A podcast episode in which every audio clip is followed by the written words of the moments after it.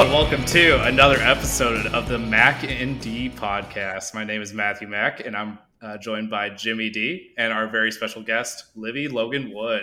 How's it going, Livi? It's great. I'm so happy to be here. Thanks for having me. How's the school year going? So it is the first week of classes, and I have uh, shirked all of my responsibilities this week uh, in preparation for this podcast and for my draft on Friday. Um, and honestly, I'm feeling pretty good about that. So that's what I have to say about the school year. As is tradition, you have syllabus week and you also have draft week in the same week. And that's I mean, it's syllabus week, right? Like you're not supposed to be paying attention to class. You're supposed to be preparing for the football season. Yeah, all of Labor Day weekend. That's like all you ever do. So it's very, very important. So we're having you on for today's podcast mainly besides of course we like you and you're a friend and everything but mainly because you are doing a salary draft this friday. And we're trying to get prepared. We're trying to get the listeners prepared. Salary drafts are becoming more and more common and i think they're incredibly interesting and honestly they're almost more fair than a typical snake draft. Do you guys feel mm-hmm. the same way? I have yeah I, so i think uh, it depends on your definition of fair um, I do think that you can have more autonomy over building a team that's interesting. It depends on the other people in the league. Um, however, um, I think auto draft and salary, I'm like so auto anti auto draft and salary drafts because it is wild and unpredictable and it really hurts like the integrity of team building in a way that isn't really the same in snake draft and you know there's always that person who just can't make it and has to auto draft and it really messes with the salary draft. Yeah, God forbid your kid has a birthday. Like you should skip that stuff. So, so yeah, you said you did this draft uh, last year as well, Livi. Right? This is the second iteration. What? Give us the highs and lows of last year and how that went. So last year, uh, this league was formed by first year MBA students and it was open to everyone, which we love. We love inclusivity. It ended up being a 16 person or 16 team salary draft and not a single person had done a salary draft before. So you know, at least we were all coming from the same starting place. However, it was pure chaos from the get go. And there was absolutely no enforced rules or or um, structure throughout the entire season on waivers on um, anything of that nature so that we've put some more structure around the league this year. Um, however i will say that there is a a big spectrum of uh, American football knowledge in this league. And so I, I will give a shout out to uh, one of my good friends, Justin Matthews, who's the reigning champ, and his brother is an NFL player. So I do feel that's a bit unfair. Whoa, whoa. um, who's his brother? Is it like Jake Matthews? No. Um, oh man, I feel so bad now. He's a he was on the 49ers last year. He almost made it to the Super Bowl. Um, he Matthews. Yeah, sorry, I didn't put you on the spot, but that's pretty dang cool. yeah, that's awesome. I, I'm curious though for your league. I guess two points. Did did everyone at least play fantasy football before doing the salary draft, or was it like there's also half of them hadn't even done fantasy and their first uh, experience was a salary? Because that's pretty extreme. And then also, can you highlight did anyone bid like $150 on the first player to something insane or is it more of like people were like scared to spend $10 on a player so uh, there were several people who had not ever done fantasy football so that was a challenge uh, for them and then and for us. And um, additionally the, the way the league went was that some people thought they had $200 every round. Oh and no! by, by the end of the first round, there was a huge consortium of folks who had spent over a hundred dollars, um, and then there was a group of us, uh, about five of us, who had not spent any money because we were like, "What is going on? Like, why are you bidding eighty-eight dollars on David Montgomery?" And it's just like, which is, and so people were. I think Christian McCaffrey went for ninety-eight dollars, um, and I do think the person who did that is a skilled fantasy player and was trying to uh, bid up the auto draft. Uh, and it turns out in, in ESPN salary drafts, the auto draft doesn't just go as high as they're right, like valuing the player. They just stop sometimes. Sure. And so the person got stuck with Christian McCaffrey at $98, even though ESPN had like maybe said he was worth 99. Wow, I I love the mind games when it comes to these salary drafts. There's so much more psychology that goes into it than just a random player coming up and then you have the next guy who goes and picks. So, James, can you give us a breakdown of like your general strategy when it comes to these salary drafts? And uh, can you maybe give us a little bit more of a um, baseline of what exactly these drafts look like? Yeah, so I'd say there's two main strategies, and then everyone kind of falls in line with the, with the spots, right? So there's kind of the the studs and scrubs, if you will, which means uh, to Livi's point, you have people spending hundred dollars on the person they want, or, you know, like the top two or three guys that, that they key in on, and then after that they have a dollar per pick, so they just turn on auto draft and leave because they don't care anymore at that point. Um, so that's one way. Then there's more of the value, which I think is kind of the you could call it the sharp approach, or the, you know the people are really trying to galaxy brain their way through a draft. So that's trying to p- kind of pick your your spots where you're thinking you're getting the best point per dollar value at each position, and and really attacking those spots. So you, you might pick out five or six receivers that you really like, and no matter what happens, like you, you almost tunnel vision in on those people because you, you've kind of highlighted them as the people you want on your team, and, and you and you go for them. You, you give yourself you know a little bit of wiggle room but once they get out of your your range you just kind of cut cut ties and, and move on to the next pick. Yeah which so- i think also comes to your point though of the uh, the fairness of salary draft right? Everyone gets to pick their favorite players. So it, you know to, to that point you can more or less have a, a fantasy like a season long team that has all of your favorite players but you got to be willing to pay the price for it yeah, I think it's kind of hard because you have to really visualize like how much money you have left. Like it's literally like putting together an actual budget. It always reminds me of that one meme that's like rent six hundred dollars, vinyls seven thousand dollars. Someone help me budget this. I'm losing my family. It's one of my favorite memes. Um, this is absolutely it's the format for nerds. Like yeah. I mean, if you love making spreadsheets, like I know you and I do, like, this is the fantasy bro draft. It's it's our dream draft. You know, you set up all your players, you get uh, millions of you know Excel formulas going. You, you try to do all sorts of optimizers, etc. Yeah. So to that extent, it's definitely not new player friendly. At, at least not the most new player friendly. Uh, but um, I, I, think it's just a lot of fun for the people that are more into these like the sports analytics side versus just a pure I know that person's name, therefore I'm drafting him. Yeah, I liked how it takes out some of the randomness. So, Livi, did you all have any like nastiness or anyone trying to do some like really creative strategies, like putting up like a kicker or something like that for the first pick? Yes, and I do want to interject really quickly because Justin's brother is Jordan Matthews, who was drafted oh, yeah.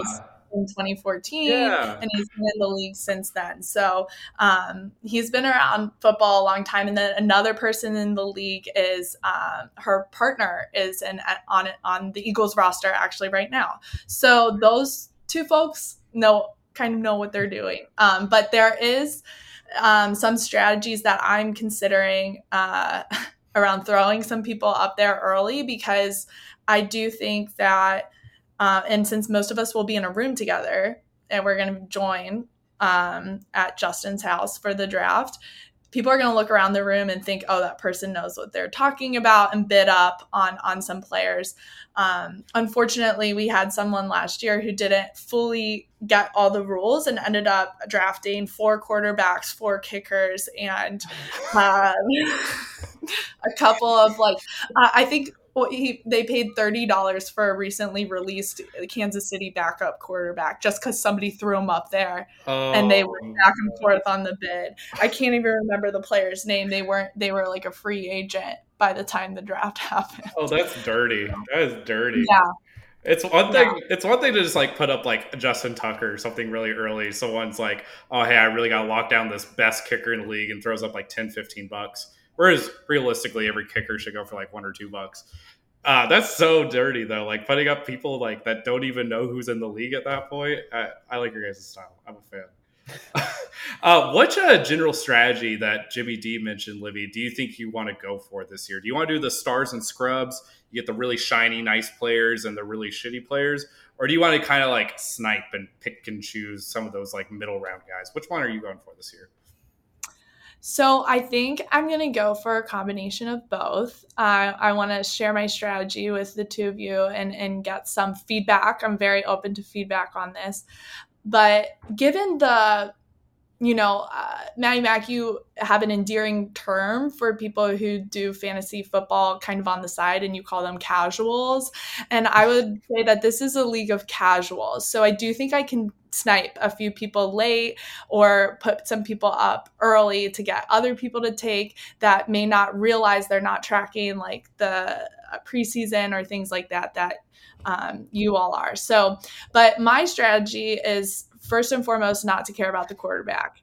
Hmm. Um, I'm I'm gonna go late on quarterback and and low budget on quarterback. I do think you know all the uh, fantasy heads, including the two of you, are really big on Trey Lance, and I'm not sure that's going to be on the radar here since they don't have any fantasy stats from prior years or anything like that. So we'll see about that. Um, but I am gonna, I think I'm gonna drop some money on like a top six pick. I think I'm gonna maybe blow budget on to get somebody in the top six just on my roster. I think it's gonna matter a lot in this league to have at least one reliable player who can get a ton of money. I got burned on running backs last year. I kind of I listened to the mock drafts James that you did and you had like that was me last year uh, in this draft because the running backs were going so early for so much, and I was yes. like, I can't pay for that. Zero, zero, RB works really well when you're not in a draft with Matthew Mack, who's going to snipe all of your uh, value pick RBs. So I, I, definitely kept just getting getting sniped by by the two in, in the draft with me. So it's it's tough if you're not prepared. If you if you don't hit on that value pick, it, you're in for a long season in, in running back purgatory. Yeah, I like the idea of doing like a top six pick. Do you think do you think six is like the cutoff? Like, do you think there's a clear tier demarcation right at six? No, but I mean, I like the top. Okay, so if I don't get it in the top six with like JT, Christian McCaffrey, I mean, I don't really want J- Christian McCaffrey, and I don't think I'm going to pay enough for Jonathan Taylor. But if I can get um, a Justin Jefferson, I will snag, or Chase, or Austin Ekeler, that would be great. If I don't get in there, I my goal is to either get Travis Kelce, um, I go big on him. He's a fantasy. I think he's a fantasy god. I know you guys have mentioned he's getting old. He did not look old last season. I think he's going to perform.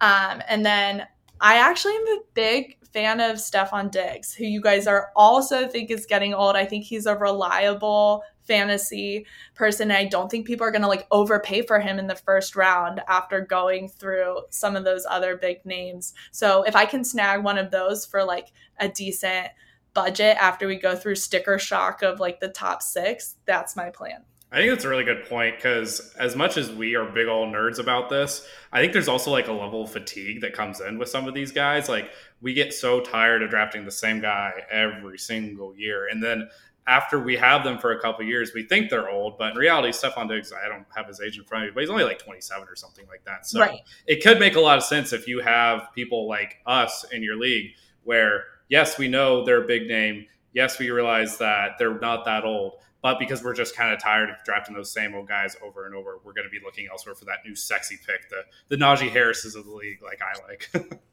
I mean, he's high on my list too. I think he's going to go super for a lot of money really fast. Yeah, yeah. yeah. So, what are you? Th- what's your general strategy on receiver? Are you going to go high on receiver, or are you looking for more of those value guys?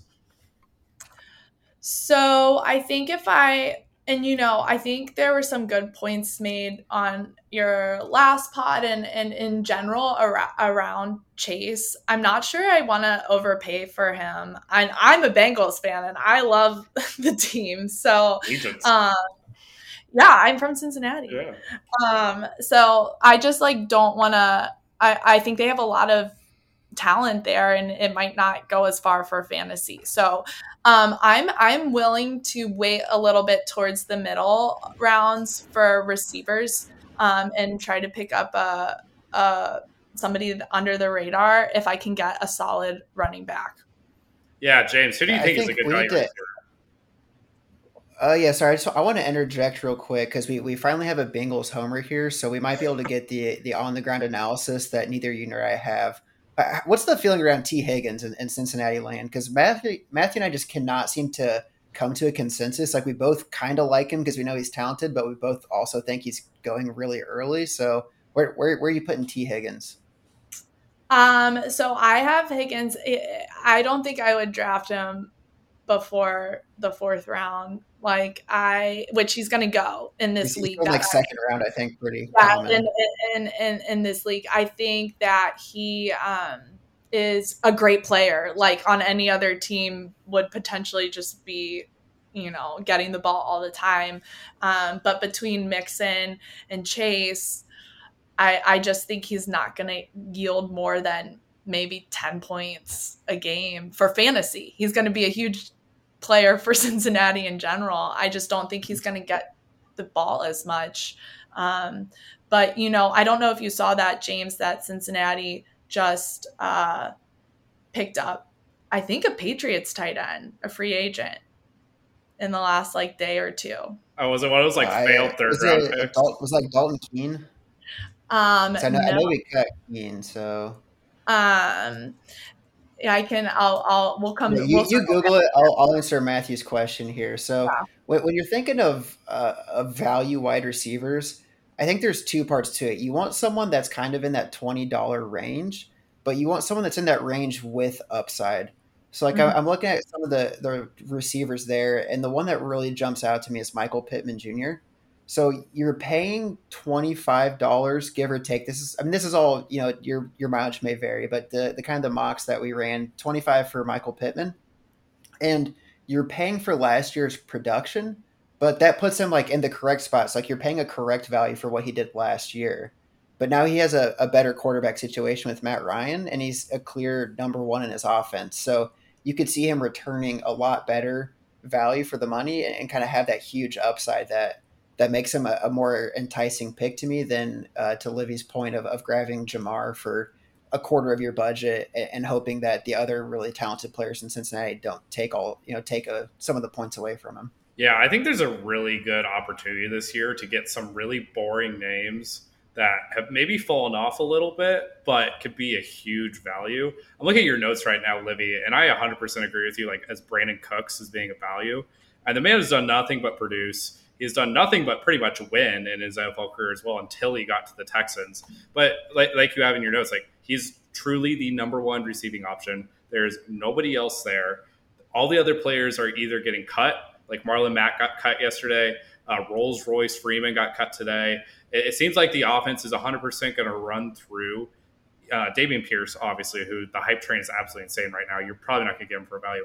And then Brandin Cooks, unless, you know, my boy Rex Burkhead goes off, which is totally possible. Cincinnati legend as well.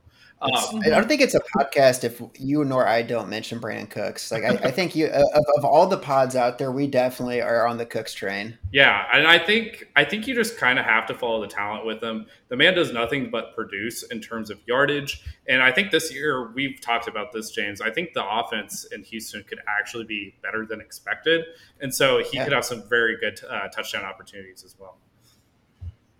Yeah, Yeah. agree more. Another receiver, and I'd be curious to hear your thoughts on this, is Juju Smith Schuster um, at Kansas City. I think uh, we know that Patrick Mahomes loves a slot target, and I think he could, if he performs, like I've always loved watching him play. I hate the Steelers, so now I feel really good about being able to root for his success. I know he's a question mark, and I I have him maybe considering him around the sixth round if, if he's still available, but want to hear what you all are seeing um, in preseason and thoughts on on him. I'll let the homer take this first. Wait, why am I a homer? I don't like the You, you've said it multiple times that you're you got that that Kansas City swag because you're a Missouri boy. I have one shirt. I've been to games. I have a lot of friends who are Chiefs fans. You're wearing a Royal shirt right now. That I think that by default makes you the the homer here. It's Alex Yep. Gordy. He went to Nebraska. Anyway, uh, yes, I love Juju this year as well. Um, I don't know if you all saw a lot of his contract was very incentive laden, and they've already started guaranteeing a lot of those incentives early and increased some of the incentives as well, giving me a lot of faith that his preseason has been solid. Um, he hasn't played a ton. They've been playing a ton of the backups in Kansas City because they've been doing nothing but long playoff runs lately. They want to play the kids. But I think the offense is very ripe for another player to step up now that Tyreek Hill's not there anymore. And I think if you're going to trust any of them, like Demarcus Robinson's gone, Byron Pringle's gone, Uh, it's not going to be Mecole Hardman. Like, come on, like we that that train went away a long time ago. It's got to be Juju, and I don't feel like this year this is like oh, who's the number two receiver next to Davante Adams? Is it going to be Allen Lazard? Is it going to be uh, Marquez Valdes-Scantling, who's also on the Chiefs, who I don't believe in? I think it's going to be Juju. He showed this to us before with his like 1,300 yard season once before. And I think he has true wide receiver one capabilities, which a lot of guys in the league honestly just don't have. I want to say like they don't have that dog in them, but they kind of just don't. And so Juju has shown that he can be. And I, I feel like if you're going to be betting on these mid round guys, which I think is the best value for wide receivers, he's totally the guy that you should get. He's still young. He's like 25 years old. Like he's my age. It's mm-hmm. crazy. yeah, you put it much more eloquently than I will, but I, I think he's a, a good target. There, there's just a giant void that Tyreek leaves by not being with Kansas City anymore and to act like they're going to give it to their running backs who Kansas City has time and again proved they don't really trust. Like it's not like CEH is going to now all of a sudden get 25 carries a game or something goofy like that. Like Mahomes is going to throw the ball. You take Travis Kelce's what 150 targets out of there, right? There's still you know plenty plenty of opportunity to to go around. I think especially when you're only paying say somewhere between 10 to 15 dollars for Juju if, if things start to go south quick, you, you don't feel bad about cutting bait and, and, maybe picking up a Mecole Hardman if he is doing well. Like, you know, if you find out who that number one wide receiver is in the offense, you can go that direction. But I, I do think just signs point up to Juju. He's, he's kind of the more blue chip option in this offense, uh, you know, now that Tyreek's gone. Yeah, like not to flex our collective MBA math knowledge and our finance bro esque thing we have going on right here, but okay, so Pitzel and Kelce for 1,500 yards. Matt, Patrick Mahomes is going to get 5,000 yards. So that's 3,500 left. Big, big break, big math. 500 yards are going to go to Hardman because he just gets five 100 yard catches every single year and does nothing else. Same thing with Marquez Valdes-Scantling, five for 100, 500. So now we have 2,500 left.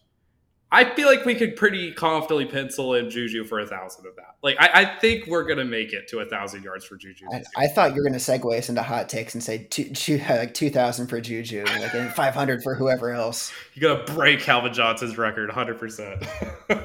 Yeah, so I love Juju. I think you have a great point there, and I think at the value you're gonna get him at because he's just like not a sexy pick anymore. People are tighter.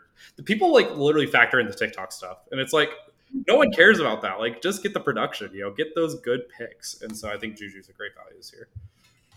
So I want to hear you all talk about some of um, some advice or, or sleeper picks for me to consider that people who because the only reason Juju will go for a lot in my league is because people know his name. So what are some names that the casuals may not be as aware of. Um, like I, I, I'm thinking Travis Etienne. I'm thinking um, even like DJ Moore might be on that level mm-hmm. of like unless with this league. So who could I? Who do you think I could snipe if somebody's not paying attention? Mm-hmm. If one of the those folks aren't aren't looking. Yeah, Mad, Mad Mac, you care if I go for this one first? Yeah, please. I, I don't want to like talk about okay. DJ Moore for thirty five minutes again. yeah, because you you will if we let you. But so I think you're highlighting why I might like the studs and scrub strategy for a casual draft versus just value.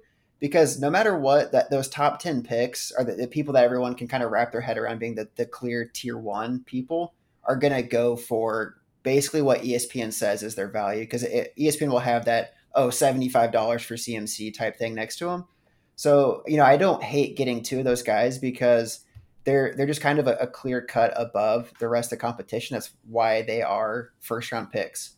So now that you're in a casual draft, that means you're gonna have to, you know, make maybe fifty to sixty dollars spread the rest of the way. And you can grab some people that just aren't well known and, and really get good production the rest of the way. So someone like a Chris Olave who goes for two dollars, Uh, he's a rookie, so people don't really know him. He's on the Saints, and since Drew Brees has been gone, he's not. They don't get a lot of hype. But ESPN projects him at 170 uh, PPR points.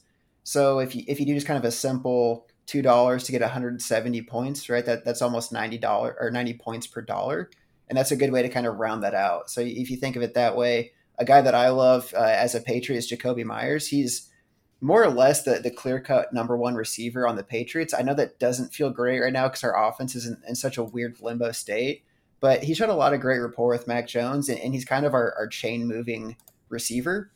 So, you know, he's someone that it, it's not a sexy name. And, and, you know, generally speaking, you're either going to have Patriots fans in your draft that will snipe him from you or you won't. And then they won't know who he is. So if there's no Patriots fans in your draft, then that's like an easy $1, $2 receiver because people go, uh, you know, it's they, they only think of like Randy Moss as a as a Patriots receiver or Julian Edelman, and they're gone. So that that's kind of an easy pick. And then after that, I think there's just a decent amount of running backs. You just have to kind of strategically think who are the handcuffs that can easily be catapulted into an RB one position. I've highlighted Nyheim Hines, but I saw that you did too. Like that's the kind of guy where you know JT goes down, you're you know for a dollar, two dollars, you're going to have someone that clearly steps into a 15 to 20 touch role and that's what you have to do if, if you spend all of your money on maybe the top like three of the top 10 players or two of the top 10 players. You just have to really kind of strategically go about how do i find that person that can step into a huge role with the, the rest of my money. Yeah i think you really have to you make a great point james. And I think you really have to consider with these leagues how quickly people are going to blow through their money because just like object permanence, ooh, shiny toy, I want to pick up that guy. There's not a better feeling out there than whenever someone is completely out of money and you can just keep getting guys that are worth probably like 10 $11 for a dollar. You totally feel like you're doing an arbitrage opportunity. You're just raking in printing money. It feels so good. Uh, one of those guys I feel like could just absolutely just like fall to one dollar or fall to like five dollars is Damien Harris. He finished as like RB fourteen last year, which I'm sure you're well aware, James Dutton. Um, but a lot of people aren't really thinking about him at this point. There, has been enough news cycle behind Rhamondre Stevenson. Some of the other guys, James White retired. That was like a big distraction, and people have really forgotten about Damien Harris. Um, the dude's done nothing but produce, going all the way back to his Alabama days. And yeah, the touchdowns maybe are a little bit fluky, but like if he's if he's getting a majority of the snaps, that's definitely worth what he's going at, which is like 10, 15 bucks. Like that's easy, easy money in my opinion. Um, another guy that I think people are just like forgetting about and is just like flying under the radar in drafts is Elijah Moore.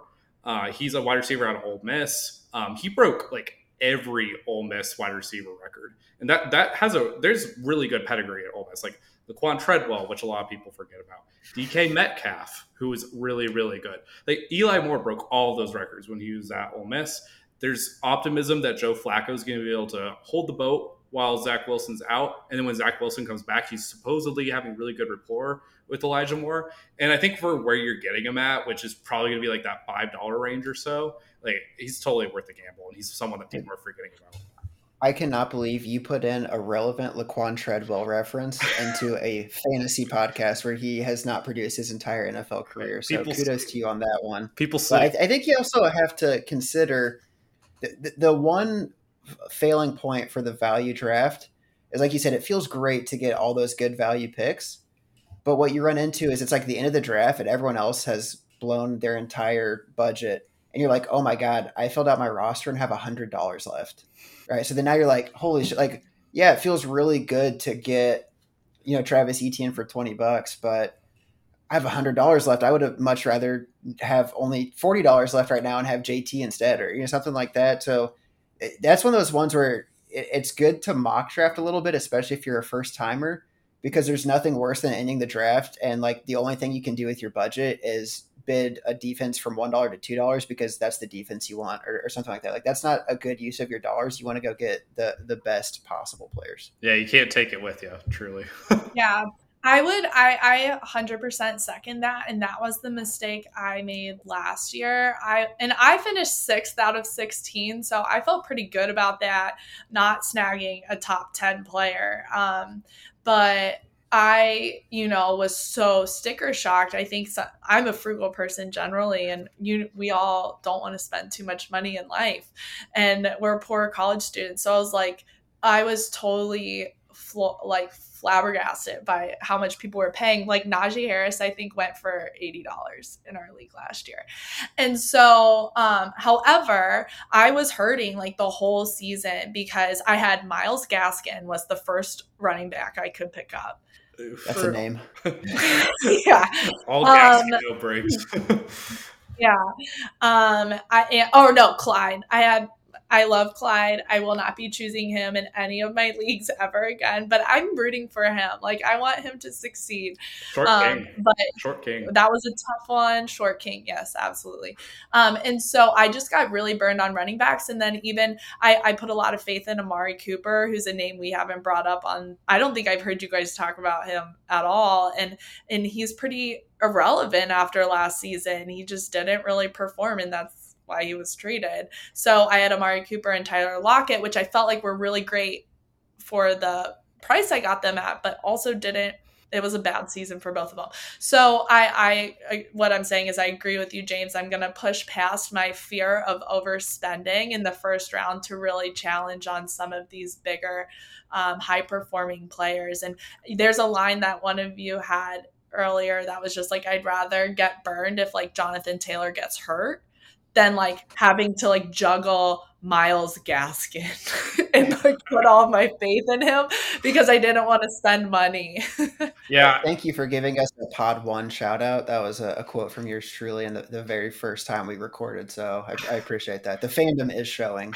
I think if you do go the value pick, you're 100% right. Like you have to turn into a waiver warrior very, very quickly because you got to be willing to just like completely drop that guy because he's not going to be a star. The, the quote you just had, it 100% reminded me of a quote quote by um, I think it's Jim Caldwell, who is a coach of the Indianapolis Colts whenever Peyton Manning was there.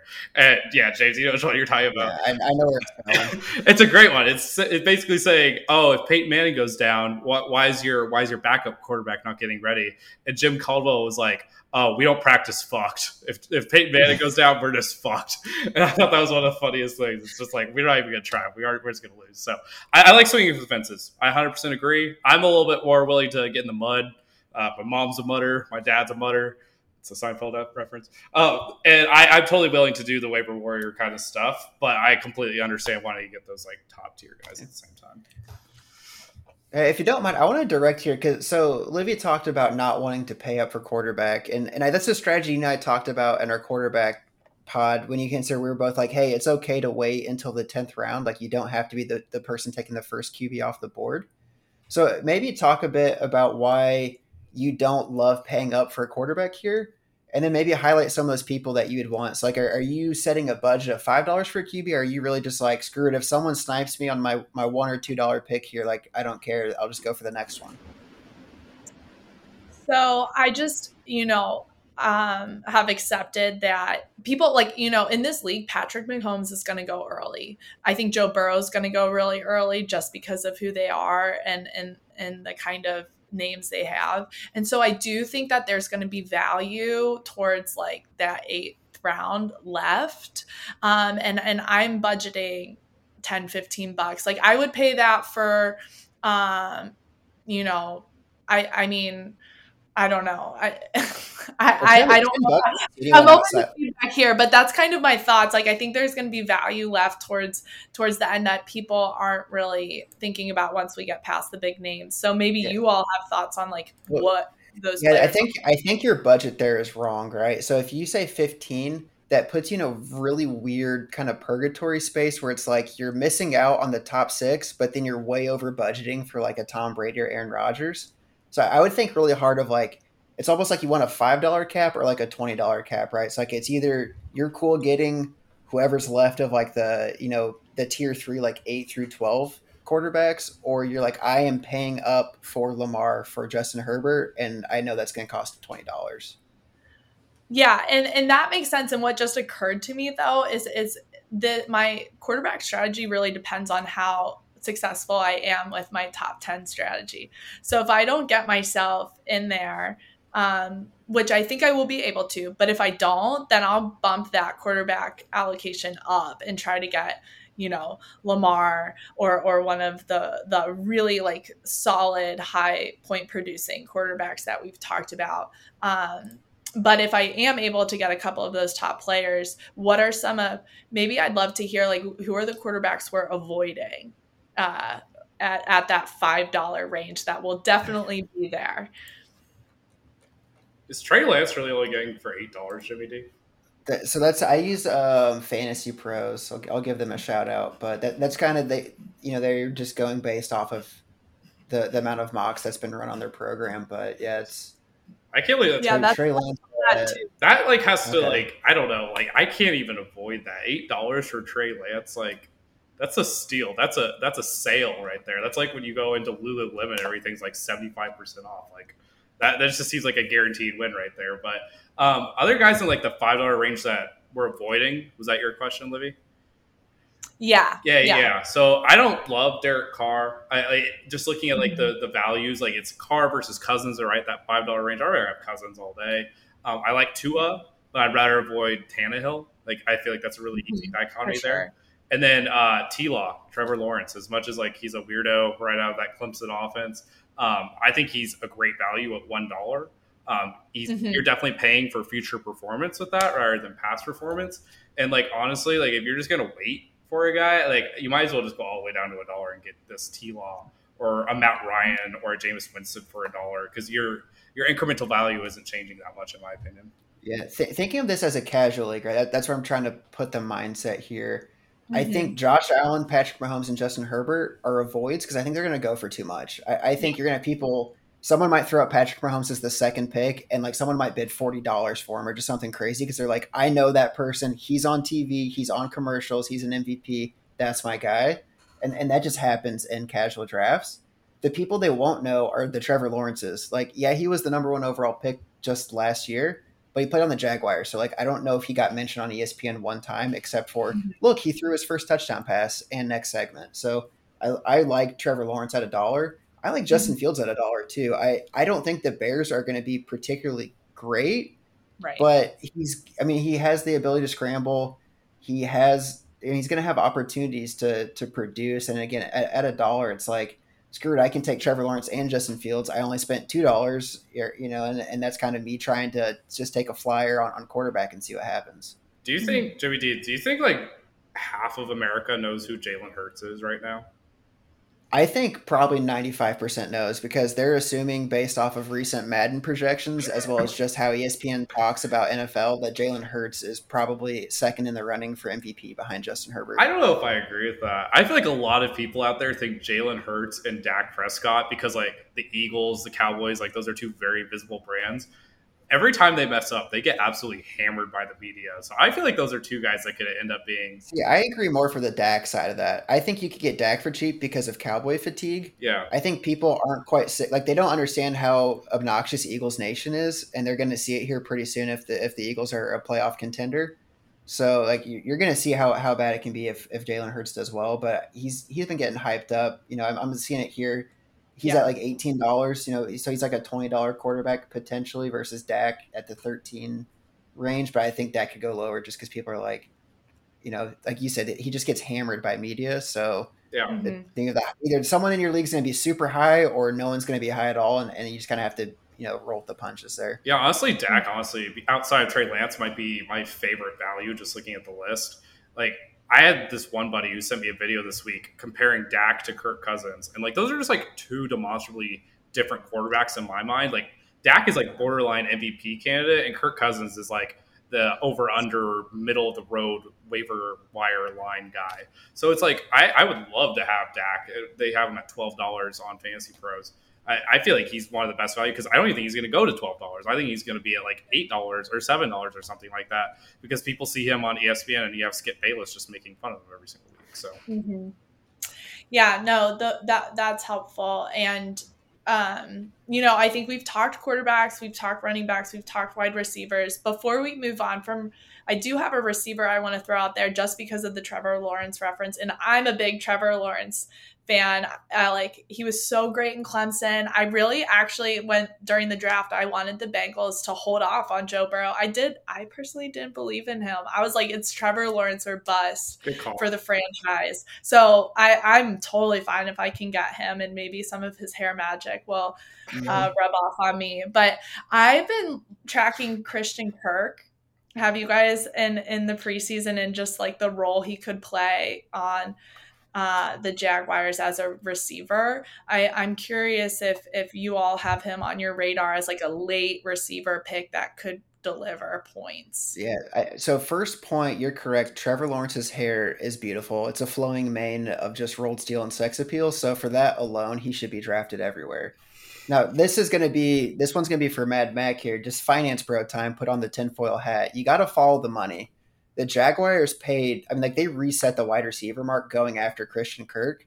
Some might call it a terrible play. We know Baalke's not the greatest GM in the world, but there, there's kind of an element to it. Like if you're going out to pay someone that much money, like you want to use him, right? So there, there's definitely a you know there's there's smoke there. I think there's going to be fire to follow, and I don't think people know who Christian Kirk is. So to your point, he's a wide receiver one. He's got a, a great quarterback. I've seen some throws Trevor's making in preseason that just look unbelievable. I mean, like he's just able to really thread that ball in there. It, it could be an awesome season for Christian Kirk, and and if you can get him for let's, let's see what we have. I don't know if you have it pulled up, but I can't imagine it's an insane price to get Christian Kirk right now because he's he's kind of more of a yeah. a bargain bin baller. It's nine dollars. So yeah, if you get him for a ten dollars, like that, I think that could be really good. And that, that's a, a, good way to round out your bench. Yeah, I think you make a great point here, Livi. He's been one of my favorites to get in the late rounds. Um, I think we all, I, I, may have made this point, so apologies if I have on a previous pod, but I feel like we all try to play armchair GM where we're all being like, oh, we want to get as much value for every dollar that we pay. But when we're playing fantasy, uh, it's not my money that's going to these guys. I don't care. I just want to be able to get the best possible guy who's going to be getting the most yards, the most catches, and the most touchdowns. And Christian Kirk is one of those guys that does that. I think everybody's kind of acting like Christian Kirk is just this scrub that they found on the side of the road. Like, there's a reason they paid $17 million to this guy per year on average annual value. He's a second former second round pick out of Texas A&M. He got 982 yards last year and five touchdowns. Like, that's extremely solid. And if you added a little bit of progression, you take out some of the competition, no more D Hop, no more Rondale Moore no more. More Laviska Shenault. They just traded him. Yeah, so like, it, there's less competition in Jacksonville. Even like who's going to take away receptions from? Is it going to be Marvin Jones Jr. in the year of our Lord 2022? Like absolutely. so I, and I, I love Marvin Jones Jr. To be fair, former line, um, former Bengal as well. Uh, so I, I love the Kirk take. I, I, think he's a great value, especially for this uh, salary cap exercise that we're doing. Yeah. Awesome. Were, were you trying to direct this towards tight ends? Possibly was that the yeah. Okay yeah I, was- I, gotta i gotta go on, on this. I, I, was just like you know in the words of peter baumgartner this has been teed up for me right here so we got to go after it. Uh you, you, mentioned travis kelce earlier and, and for $36 which is kind of his you know that's a second round pick more or less i couldn't be more against that when you have kyle pitts out there at 17 so like just looking at the the value here it's like if you can actually get Kyle Pitts at this value, so I'm looking at Kelce 36, Andrews 35, Waller 17, Pitt 17, Dalton Schultz 16, Kittle 15. Like of those names, it makes sense that Kelce and Andrews are together. I have no idea how Kyle Pitts is looped in with Waller, Schultz, and Kittle. Like his upside and just the the likelihood of high target share in his offense to me puts him a step above. Like I can understand if you put him under Andrews and, and Kittle because of or under Kelce just because of the the offenses that they're in. But mm-hmm. this dude is an absolute stud athlete. We've hyped him up all year. He's like on all of my teams, so I'm trying to talk it into existence.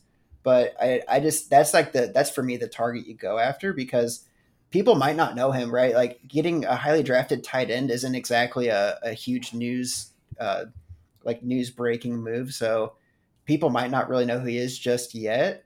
And if you get him for 10 or 15 bucks, like half the price of, of Travis Kelce or Mark Andrews and 90% of the production, I think is, a, is almost a no brainer.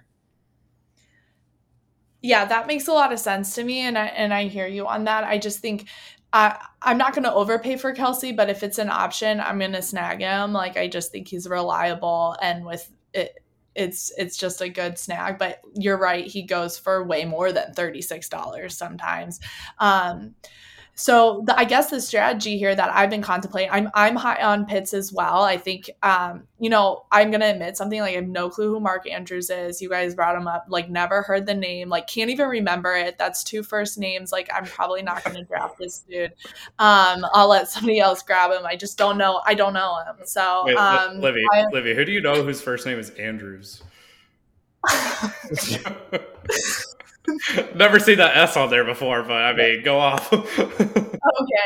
Um, also, I'm gonna throw out there the disrespect to Mark Andrews. I think he outscored Kelce by like 50 points last year. yeah. I'm sorry, I just don't know him. Like we haven't like I haven't like sat down for But see, that's the that's the mentality in a casual fantasy league. You got to be prepared. So if, so if people don't know Mark Andrews and he's like ten dollars less than Kelce, you should probably jump on that too. Yeah, Great. yeah. I, Um, but yes, I'm big on Kyle Pitts, and if but the the what I want to talk to you guys about is like when do like the the challenge with the salary league is like any player you put up, whether people know them or not, in the second round and in the third round, people are gonna bid. And they Mhm. want to bid up because they're like, wow, you must be putting this person up because they're good. And I I, I don't want to bring Pitts into the fold too early to pay more than 25 bucks or 20 bucks for him, which he would get bid up on.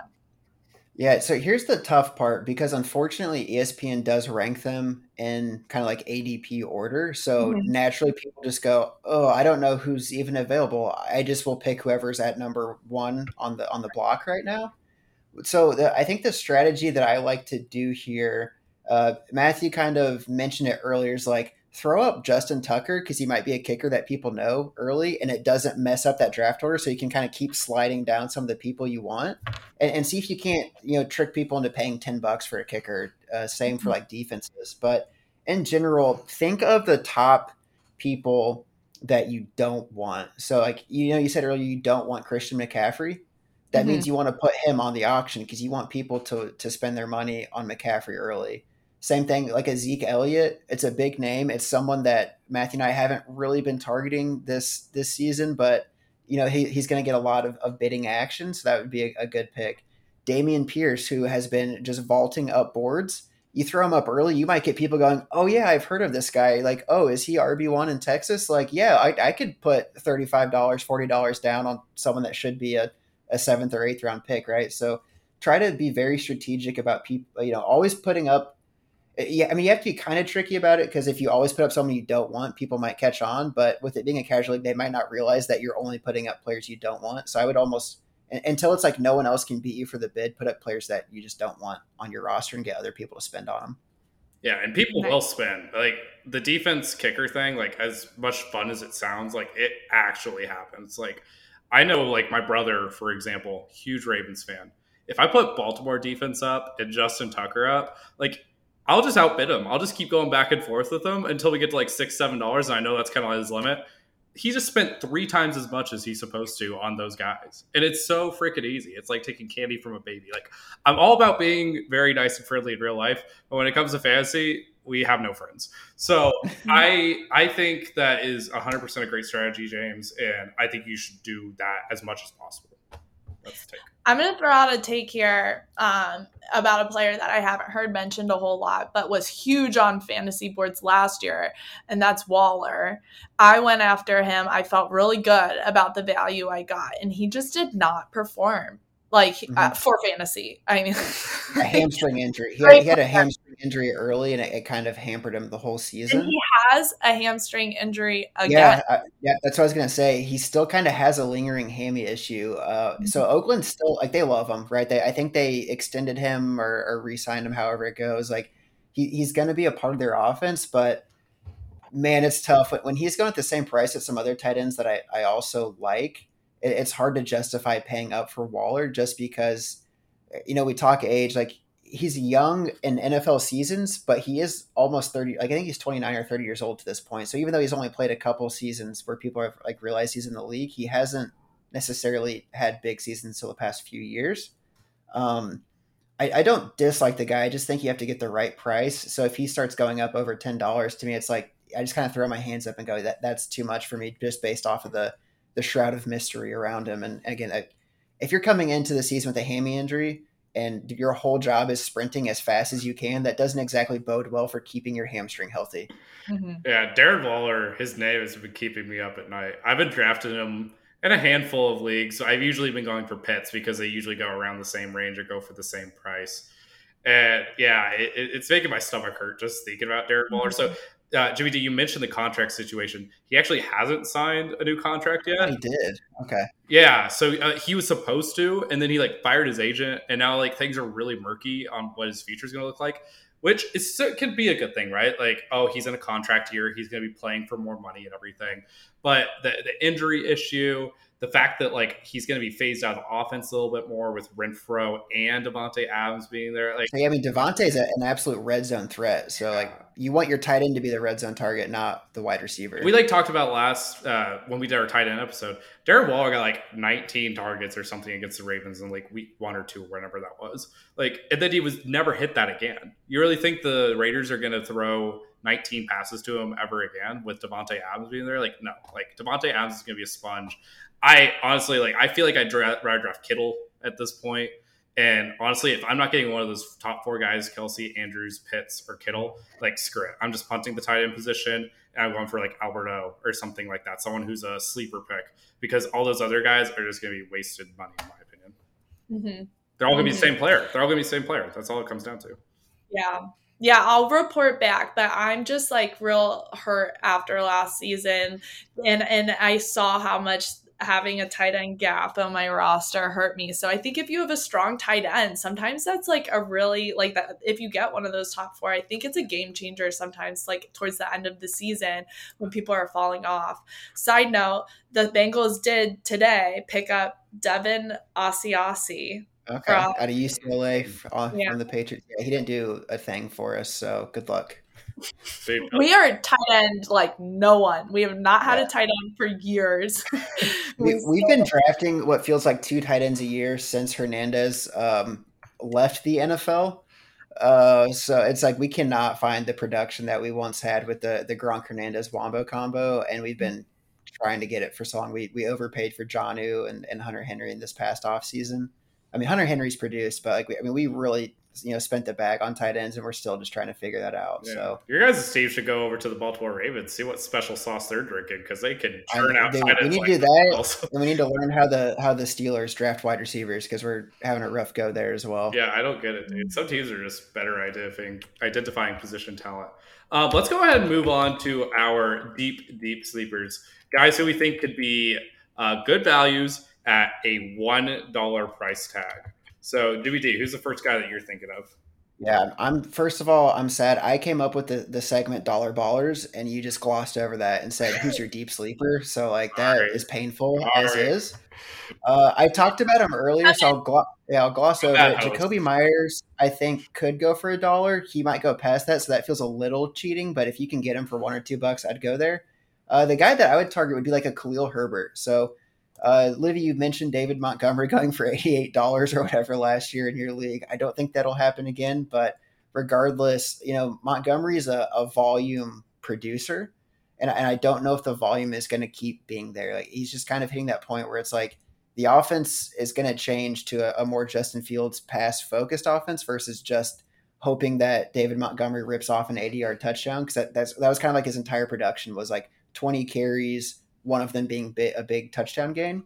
Khalil Herbert came in for him last year when he was injured and looked great. I mean, he was explosive. He was, I mean, just getting you know great yards per carry, every everything that you want out of a, a free running back, more or less. And that's someone that I, I wouldn't be, uh, or I guess I'm, I'm targeting a decent amount this year because, uh, you know, there's a an avenue for him to jump into that running back one role if if Montgomery goes out. And I also think the Bears started to show like, hey, maybe we don't give Monty 20 touches. Maybe we go 15 and, and, give 10 to, to Herbert. And if Herbert keeps producing, that number just kind of keeps going up. Love it. Yeah, nice. I I um I, I think that's a solid play, and that actually links to to the Bears offense is present also in my dollar ballers. So I can't believe no one wants to pay up for Bears players. It's it's insane. Uh. but who, who do you what what bear are you targeting, Livi? Cole Kmet. So, um, and my fantasy scars are showing with my dollar ballers. I got running backs and tight ends here. Um, but you know, with the Bears offense, you mentioned that they're probably going to be passing more. Um, Justin Fields is looking decent in preseason, and um, Kmet has been kind of his number two in the preseason. So that doesn't say a lot, but if I can pick him up for a dollar and he's performing and he's he's scoring the touchdowns, which he has been surprisingly, um, I, I'm I'll happily take that for a dollar for like a backup tight end if I have no one else. Yeah, I, th- I think you're missing the main point here too, which is it seems the Bears wide receiver corps is cursed currently. So Darnell Mooney is the only like remotely healthy wide receiver in Chicago, and Cole Kmet luckily is a receiving option that's not in the wide receiver room. So you want those tight ends that aren't going to have that that uh, Halas Hall curse, and I think Cole Kmet is a good option there. Yeah, my first guy, I'm also similarly scarred on. Brandon Aiyuk ruined my life last year at the beginning of the year. He looked like the best value at wide receiver. He was a second year receiver in that San Francisco 49ers offense that was a machine. And then next thing I know, he just ends up in the Shanahan doghouse for some reason. And no one could really understand why. No one could explain why. There was there was character concerns. There was an injury or something. I, I feel like is all just bullshit. However, however, if he falls to about a dollar, if you're in a league with a bunch of guys like me who just got completely ruined by Brandon Aiyuk. He's like that guy who just like doesn't call you back. He's just like not that into.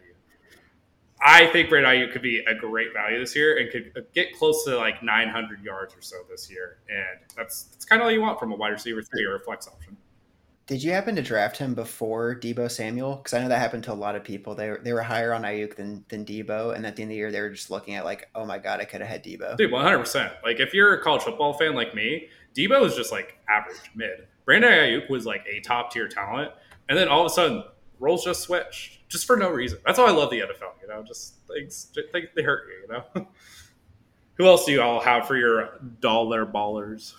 Yeah, I'll stick with uh, receivers here and someone that's not getting a lot of love in the offseason, but really came on or came into himself last year, which is KJ Osborn for the Vikings. So I think that Vikings offense is just going to be significantly better under the regime change. Kirk Cousins is finally going to have a coach that doesn't want to murder him every single practice.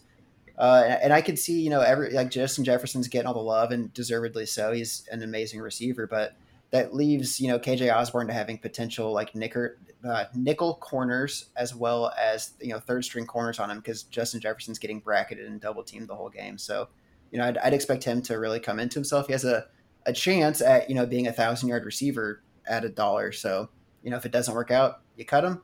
If it does, you look like a genius. Love it. Nice.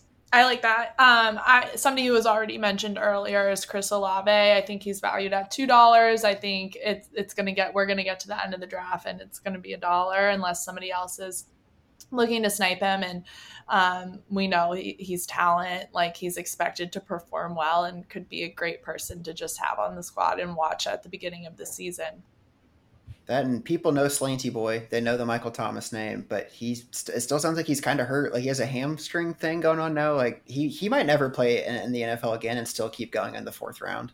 Yeah, that's crazy. Uh, my last couple of guys, I got T Law, Tra- Trevor Lawrence. We've touched on him and his flowing hair. Uh, just makes sense. And honestly, like he's just a fun player to have on your fantasy team either way. Uh, he'll make some Sports Center worthy plays. Uh, my last guy also, he's maybe a bit of a stretch for this category, but Chase Edmonds. Um, James Konsky mentioned him whenever we did our mock draft with him. It's like I saw God. I was like Chase Edmonds, like this could totally be the guy. Um, it just makes a lot of sense drafting those guys in those later, mid to later rounds that you don't really know what the running back situation is going to look like, and just like snagging which one you think is going to win the job. Sony Michel's gone. Myles Gaskin is ass, and then you have Raheem Mostert and Chase Edmonds, and I think Edmonds is going to win the job. And you know, if it doesn't work out, just like you mentioned, Dutton, I cut him. Who cares? Yep. Mm-hmm. Yeah, yeah, I, I totally agree. I'm I'm definitely nervy about the Dolphins, but I think they have a better setup this year, and Chase Edmonds could be really successful there, especially if they kind of like shrug away the the trash weight they're carrying. Um, the last person I had that is like out of nowhere, but uh, just a like a potential rookie I love is Kenneth Walker the third, who is hurt right now. I don't think anybody's gonna take him. Uh, it just depends on how the rest of my roster lays out, but I just I, I think he could be successful on the Seahawks. Like could have a breakout season, and he had a hernia. I feel like you can recover from that pretty quickly, so he should be good. Yeah, I feel like we Yeah, I feel like we slandered him a little too much, Jimmy D. Probably a little bit, but uh, you know, I'll, I'll I'll I'll give the positive here. Pete Carroll loves running the football, so Rashaad Penny's going to get a ton of touches, and then Kenneth Walker, hopefully, as you said, he had that. I don't know if he had surgery or not, but he had the sports hernia issue, so hopefully that gets cleared up, and he you know he can get his 15 or so touches a game, and eh, 15 touches at a dollar is like more than you could ever ask for, so that that puts you in a really good position. 100 percent. So we wanted to get Livi in on the hot takes that we do on the on these uh, segments. So we're doing a little bit of a different one here, where Jimmy D is going to be doing this segment called "Whose Take Is It Anyway?" Basically, what he's going to be doing is reading off a take that a sports media professional has actually said, and we have to guess who said it. Livi and I have no clue who said these. We're just be guessing random people off the cuff, and hopefully we end up making a couple of them right. So we'll see. Yeah, well said. I just went and found people that somehow are making a living talking about sports. Found the dumbest things they've maybe not the dumbest things, but some of the dumber things they've said. Uh, listed them out. I want to see you know who can guess it first. So very Oh, first quote here. No, this is a team effort. I do Okay, not. all right. I'll You guys are see. basically the only sports talking heads I follow. That's not true, but I can't name that I many. I hope one day my take can be on this list. So we'll see. uh, all right, first one we got here. Tim Tebow is better than Aaron Rodgers. And this was during T- the height of Tebow mania. It was not like a recent take. So you know, I'm kind of going through the the uh, history books here. But Tim Tebow better than Aaron Rodgers. Who would who would say that? I feel like I, I feel like I've heard all of these before, but like trying to Mhm. pin a face slash name to the quote is so hard. Like this is to be like an aggressively Christian person to make this claim. A Okay. Florida fan, a Florida, are, who, what Hmm. sportscasters are Florida fans? Um, is it Kirk Herbstreit? Urban Meyer. Yeah, Urban Meyer. Urban Meyer's a Florida fan. that might be the best shake. That might be the best choice.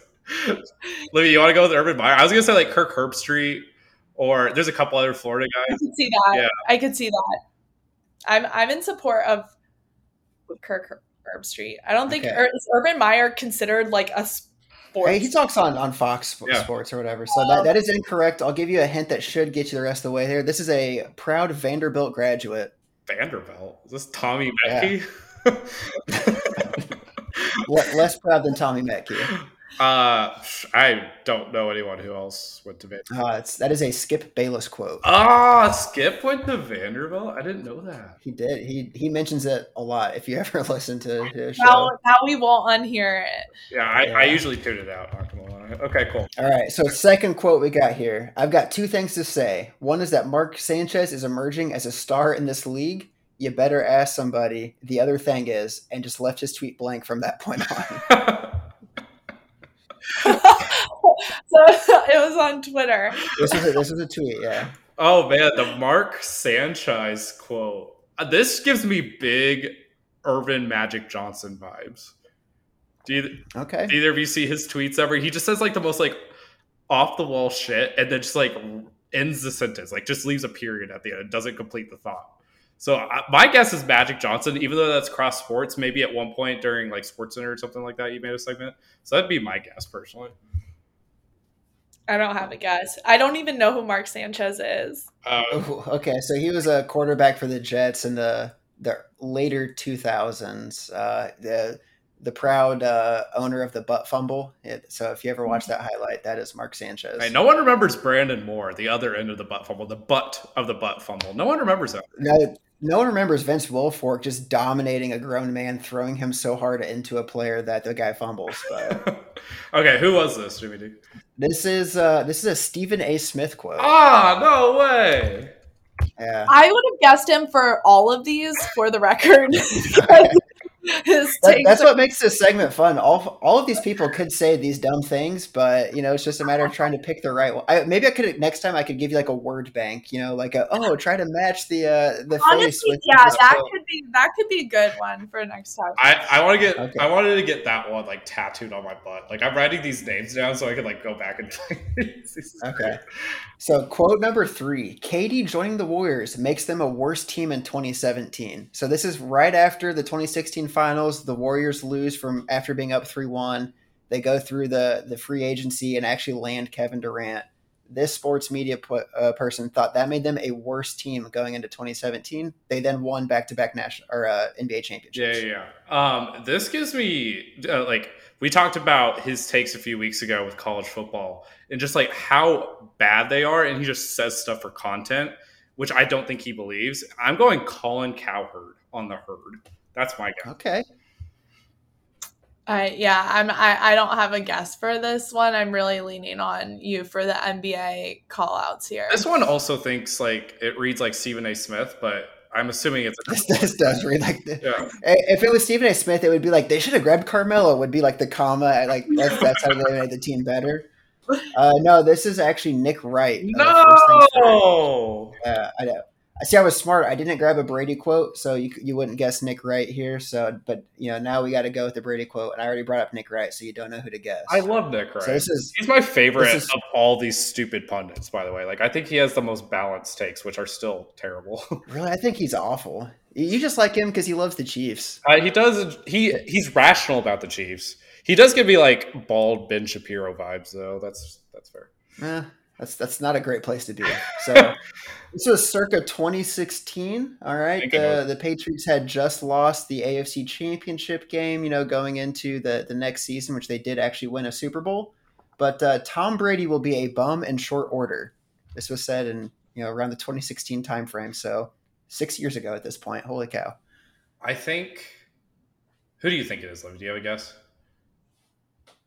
Not really. I feel like of all of these, this should be the easiest one. I I'm trying to think of people that are big Brady haters. Like, it's not going to be any of the guys on NBC. It's not going to be like Tony Dungy. It's not going to be um, what's his face who used to be a safety, Rodney Harrison for the Patriots.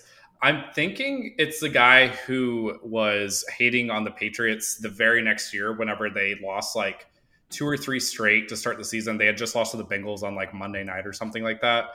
I think that was Max Kellerman. I could be wrong, but I think that's who it was. So that's my guess. Okay, Liv, you got you got any? Nope. I can't Is it- imagine somebody saying this, and I don't- I hate I hate Tom Brady. I'm a Tom Brady hater, but I'm a I I love I respect greatness, so it's t- dual Okay. vote. Th- This is a Max Kellerman quote. Oh, Nice. So, but the the the speech that you're talking about, I I know who it was. That was 2014 though, and that was after the Kansas City blowout. I Oh. cannot remember who the guy is. He's oh I I just I'm trying to think. He's got short hair. He's kind of thicker, but I don't know. He's all, all he does is spew Brady hate. Is like his entire career is like oh I can make fun of Tom Brady. Put me on ESPN. the king. Can't think of the guy's name though. I can, I can see his face because I can see him saying it, but Yeah. yeah. And, and then we actually went on to pistol whip the Bengals in Monday night or like Sunday night football the next week. Like, Okay. just, yeah. Yeah, see, like memory's not as sharp anymore. You know, just getting old. Well, as a Patriots fan, you know, I, I got to go along with with all this uh with all this dialogue here. Isn't it crazy that Brady went on like six years later and then led the league in passing yards and touchdowns? Like, it's insane. Anyway, last one. Yeah. So good job. Wait, hey, you got one right. And then this one, you you know, you've already guessed this person, so maybe you'll you'll come back to him. But I know. Rick I know. Simmons is a I top five player in the NBA and more fun to watch than LeBron James. Some this person likes watching people pass up on open dunks. It's definitely Stephen A. Smith, right? That's your That guess, was like- Mad Mac. You want to? Wait, I don't know if it's a different person. So there's this really famous rant that Kendrick Perkins did about Ben Simmons where he stutters for five minutes. And like, I don't make fun of people with stutters. Like, I stutter sometimes, but like, he literally could not spit out the word ambidextrous. And he didn't say amphibious because he couldn't think of the word. this is not the amphibious quote. This is an actual like media head, not a not an athlete. No, Kendrick Perkins is a he's a media head now. He's Oh, con- is he? Okay, he's, well, he's converted lately. But Okay. you said it's someone I already mentioned. Who who did who else did we talk? yeah. about? Oh, is this is this Cowherd? This is Colin Cowherd. Oh, two out of five ain't bad. This, this gives a huge Stephen A. Smith vibes. This like- does give Stephen A. Smith vibes. I will agree. Or, or honestly, I could go with like Skip Bayless because he is a, a huge LeBron hater. yeah. But since he doesn't mention Michael Jordan, like it can't be Skip. If, if Right. Michael Jordan was somehow like carpet bombed in there, then it would definitely be a Skip Bayless quote. Dude, how is this not a Skip Bayless quote? I don't know. If you I mean, it might be. I, just like got he's like, ah, you know, damn it, someone beat me to it, but I believe it. Okay, sweet. That was a lot of fun. Uh, so, last segment that we're doing is a classic, something you do around the campfires, kids. We're doing two truths and a lie. Basically, we're all going to read out three takes that we have, two of which we believe in, one we do not believe in. The other two people have to try and guess which take is the Mhm. fraudulent take. So, Jimmy D, what are your three takes? Yep. So I've got the Nets win the NBA championship. We've talked about the fact that Katie is coming back. It's looking promising that Kyrie's coming back. So like they're bringing the the core together. I, I know it didn't work out well last year, but uh, you know Ben Simmons will be on that team. He's a top five player, more fun to watch than LeBron James. So you know he could really bring a, a spark that they need. He didn't really play much last season. Um, I could see this team kind of gelling together and actually coming together. You know finishing that super team aspect and go ahead and winning the NBA championship. I also don't know a ton about the NBA, so that might have been the dumbest possible take, but that's that's where I'm going.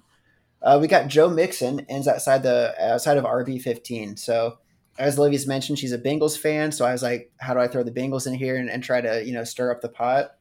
So Mixon last season, I don't know the exact number, but was like well over double digit touchdowns, which is way out of the norm for him. He was like a normally like a three or four touchdown a year running back. And then just all of a sudden was like, how do I finish off every single Bengals drive with a touchdown? So the regression there, I think, is going to really, really pull him down. And he's he's going as like RB seven right now. I think it's going to be outside of the fifteen for for Mixon, unfortunately. And then the last take here, we've got Kansas City Chiefs miss the playoffs. So we hyped up Juju, but uh, as you guys both know, I don't really believe in social media, especially TikTok. It's just pure Chinese spyware. So Juju and all of that TikTok stuff, you know, they got the Jackson, Mahomes, TikTok, and all that going on. Can't stand Brittany Mahomes. Like everything around the Chiefs is a bunch of negative energy. A- And they're just honestly, from where they were last year, they're not a better team, but their entire division is better. So to me, I there's I think a lot of potential for the Chiefs to miss the playoffs this year. Follow Mac and D on TikTok. Okay, I'll go first because I feel like Maddie Mac probably just knows. So I'm gonna I'm gonna guess, and I don't want to be influenced.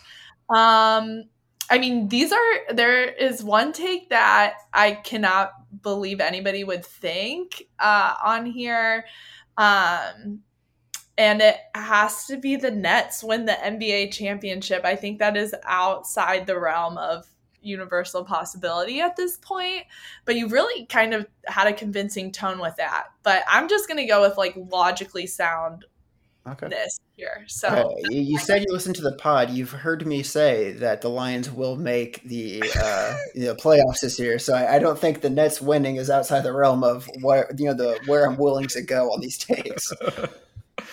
I think James has a serial killer voice sometimes. He can make anything that he doesn't believe in sound like something he believes in. I think you're also a big enough casual when it comes to the NBA. So far, we're going to get you there. We're going to get you to the level that you need to be at. That you would believe your NBA take. I believe you believe Joe Mixon can fall outside the top 15 because that's how variance works. You miss a few games, you're automatically kind of outside the top 15. I cannot believe you put Chiefs missing the playoffs. That is completely outside the realm of possibility. They would have to have Mahomes go down, and it had to be like the ghost of Ricky Stanzi or something coming in as the backup. I'm going with the third take is the fake one. Kansas City Chiefs miss the playoffs. Yeah, so making these actually Livi's correct. I don't believe in the Nets at all. So the, the other two I feel like are, are very possible, and I I will stand by those hot takes. How? Mainly just because of how, how strong the Chiefs division is, and I don't think they've done anything to get better this offseason. Okay. Okay. We'll, we'll see. We'll see. It's a good thing you didn't pick them in our team draft, right? I, I ended up picking them if I remember correctly. So. Uh, I think I actually ended up getting them. oh yeah, you did. So why'd you pick somehow them they so just, like- I, I mean, like it's one of those things. Like you're just playing the numbers, you know. Okay, fair enough. Okay, Livi, Hit us with them. Okay. Um, uh, something we didn't get to mention is that I'm like I follow women's sports, professional sports a lot more closely. Like this is the most I've talked about the NFL in one sitting probably in a, like a really long time. So it's been great, but everyone listening should be watching women's sports. The WNBA finals are on, um, stuff like that. But my first take is if Brittney Griner were any NBA player, not even top stars, uh, not only would we be hearing more about her case, but she they would be home by now. That's my first take. My second take is if I were in the position to join LIV Golf, I would. And my third tape take is that NIL goes far enough for college athletes. Whew. Mad Mac, you want the first crack, or you want me to take this? Yeah, I think knowing you I think the first one was just facts. So like I think anybody has to believe that to a degree.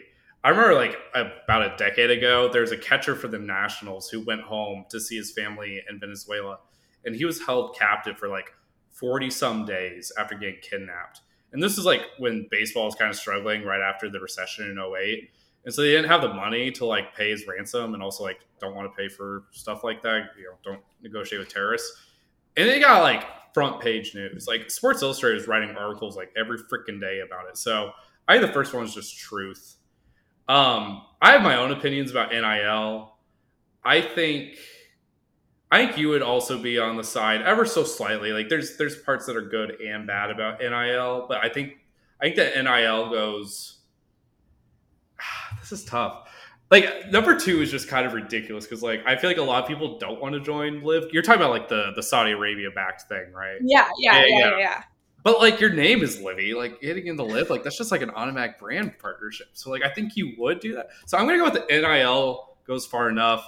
I think you're probably a little beyond that. You think the NIL should go a little bit further. That's my guess.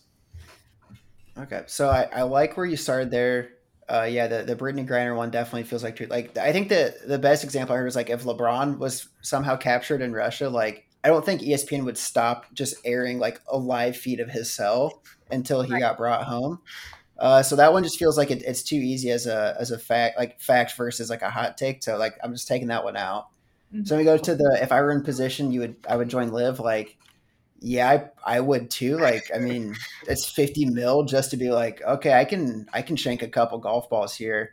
And then I think more so with the NIL going far enough, I, I think that one's the one you don't believe in because if the, the listeners don't know, both uh, Livi and I were uh, college athletes and we were both in sports that made no money, right? So like this isn't really something that would have affected us in any way. So I, I was track, she was soccer. Like that doesn't exactly bring in the the advertising dollars but at the same time, we understand the demand that is put on NCAA athletes, and I could care less if they get every last dime possible. It, you know, it, it's so easy for for these people to get hurt, and then like the college just doesn't care that you exist anymore after that. Like once you're gone, you might get the occasional like, hey, donate money to our new thing, but it's not like they're taking care of you if you if you get hurt making the college money. It, it like the the support system just completely goes by the wayside. So to me, I feel like that one's the one where it's like since we know Livi, it's it's pretty easy to tell. Like she does not think NIL goes far enough. Like she would be, I think, perfectly happy watching athletes get ten million dollars a year if they could. So I'm, I'm going to agree with Mad Mac. I think the NIL is the uh, the the lie of the two truths here. You guys are wrong. No, Ooh. come on, come on. I was so I was so passionate too. I believe everything you say. It was all about the wording. I should have put it's okay today. So the NIL, at first I thought that was going to be my take. I was like thinking about it and actually there's like um it's developing in a way that is is going to expand to just uh benefit athletes. Like it's only getting more expansive. Like um, universities are hiring staff to help student athletes with their endorsements like i love to see that um, and the thing that i want to see i'm totally with you james like i want to see players get their name and likeness for jerseys sold, like football jerseys sold by the school. Like they should be paid by the schools that they represent. But I'm okay with the NIL where it stands today. I think it needs to get better, but right now it's a huge improvement. Um, for listeners, I am a huge traditionalist when it comes to sports. I hate LIV golf.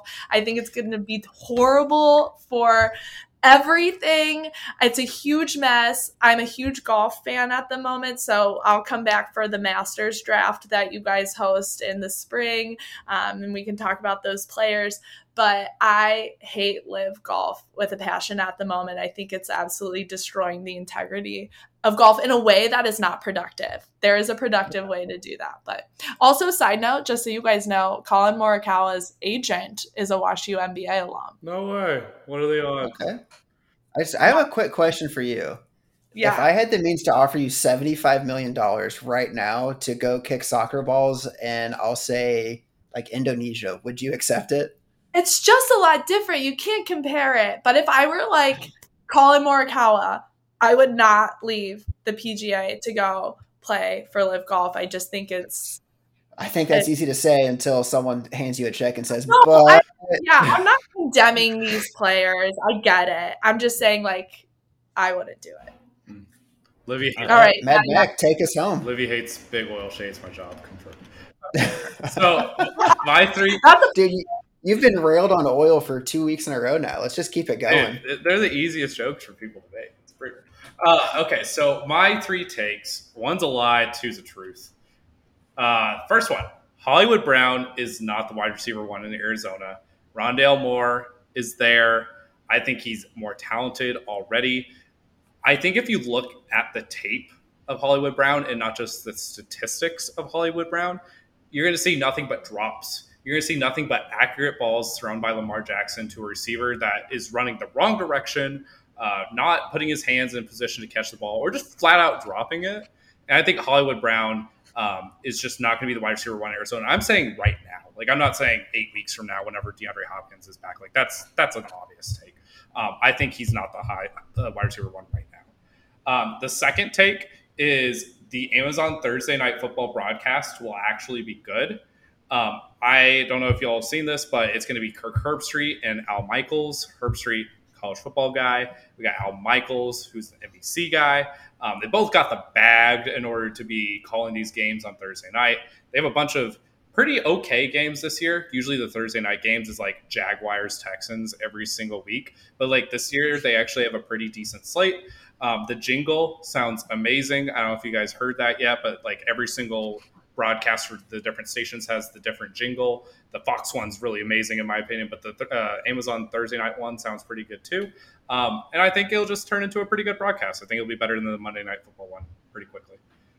My last take is Darius Garland is the best guard from his draft class, which doesn't sound that spicy, but then you consider the other people that are in his class. Uh, he's a guard from the Cleveland Cavaliers. He went to Vanderbilt. I don't know why we talk about Vanderbilt so much this pod, but sure, why not? Um, his dad went to uh, Missouri State, where I went for undergrad, and it was arguably the best basketball player to ever come out of Missouri State, Merrick Garland. Um, but if you look at the other people in his draft class, you have Ja Morant, who's been amazing. You have RJ Barrett, who's also been amazing. Coby White, who was supposed to be really, really great, but has kind of fallen off a little bit. Cam Johnson has been incredibly solid. And then you move down a little bit. You guys, you have guys like Jordan Poole, who was really good during the playoffs. My take is Darius Garland has been the best of all these guys. He has the smoothest passing game of all of them, and he has the most upside potential when it comes to scoring at all three levels. So, my question for you all is which take is fake? So, Olivia, I'm going to help you out here on one point, okay? I know number one is true in Mad Max eyes because I've watched this guy draft Rondale Moore as many times as possible, like in mock drafts and in our real draft. Like, this guy is all in on Rondale Moore. So, I feel like that one's almost a lock as that, uh, as a truth there. Uh, the, the, that gives you at least a 50 50. I don't, I don't know after that. You're going to have to make your own decision. Okay, so I am gonna go with Amazon Thursday Night Football broadcast will actually be good. I think the way that's worded is kind of a slight in the first place. Like like everyone's assuming broadcasting will be bad, which it always is. Like so I can't come to believe that you're like gonna be amped up for like a Thursday night broadcast. I think it's gonna be on mute and you're gonna be drinking bezos with your friends. And I don't think you're gonna pay Kirk Herbstreit two cents on on his broadcast. Um, for me, the third one is like too niche to like really i think it is a spicy take like uh, that you have and it's it's a little too niche to to be a lie almost is, is how i'm calling that one. Um, i'm not sure if i agree or not but that's kind of my take on how i've narrowed in on broad the broadcast one. Yeah see i'm leaning towards broadcast but um I, I don't know like the Darius Garland one I, I feel less about the, the niche aspect as much as just like looking at who was in the top five. So he was the fifth overall. Um like if you're just taking like okay who's like the clear reasons why people would say no this guy's better is you've got Ja Morant who's uh, you know a superstar you've got RJ Barrett who's had a, had an amazing season last year Tyler Herro, whose rookie year was great but last year was a, was a little hit or miss right so there, there are some good guards in this class but like to your point, like Darius Garland's just like a, it's not a dart throw. Like Mac clearly went after this pick because it's like, you know, it's a Cleveland Cavalier and they haven't been relevant since LeBron's been not on the team. So like, I feel like he truly believes in this in this take, and I think he's also trying to uh, kind of get some get some inflammatory responses from a good listener, Samir. So I, I think that's where, where this one's going. He's trying to you know get the the hate flowing through a, a listener uh, I'll, I'll stick with you with with that on the Thursday night podcast being or the Thursday night broadcast being good. So to me, it's like I've never been excited for an NFL broadcast team that like I half the time I put it on the Spanish uh, version so that way I can't like listen to Cris Collinsworth because he just makes me want to like tear my ears out. So to me, it's like I don't know if I'm ever excited about it, but I'm just like hopeful that whoever they bring on just won't talk the whole time and I can enjoy the game more. So I'm gonna also go. He doesn't think Amazon's broadcast will be good. Real quick, did you guys read that story that came out this past week about Joe Buck, the uh, the NFL announcer, as well as like the baseball announcer? No, what, what's the story? So apparently, the guy is like super obsessed with hair plugs. Like he's really, really obsessed with his image, and so he gets hair plugs almost every single year, and has been doing so for over a decade. And his entire shtick, right, is he has a really big, booming voice and apparently, back in 2011, when the Cardinals were going to the World Series, a lot of sentimental reasons for him to be calling those games. He went under for surgery to get hair plugs. And then they put this giant tube down his throat, which is apparently like a normal thing when you get hair plugs. I, I have real hair, I promise. Um, I don't know how this works.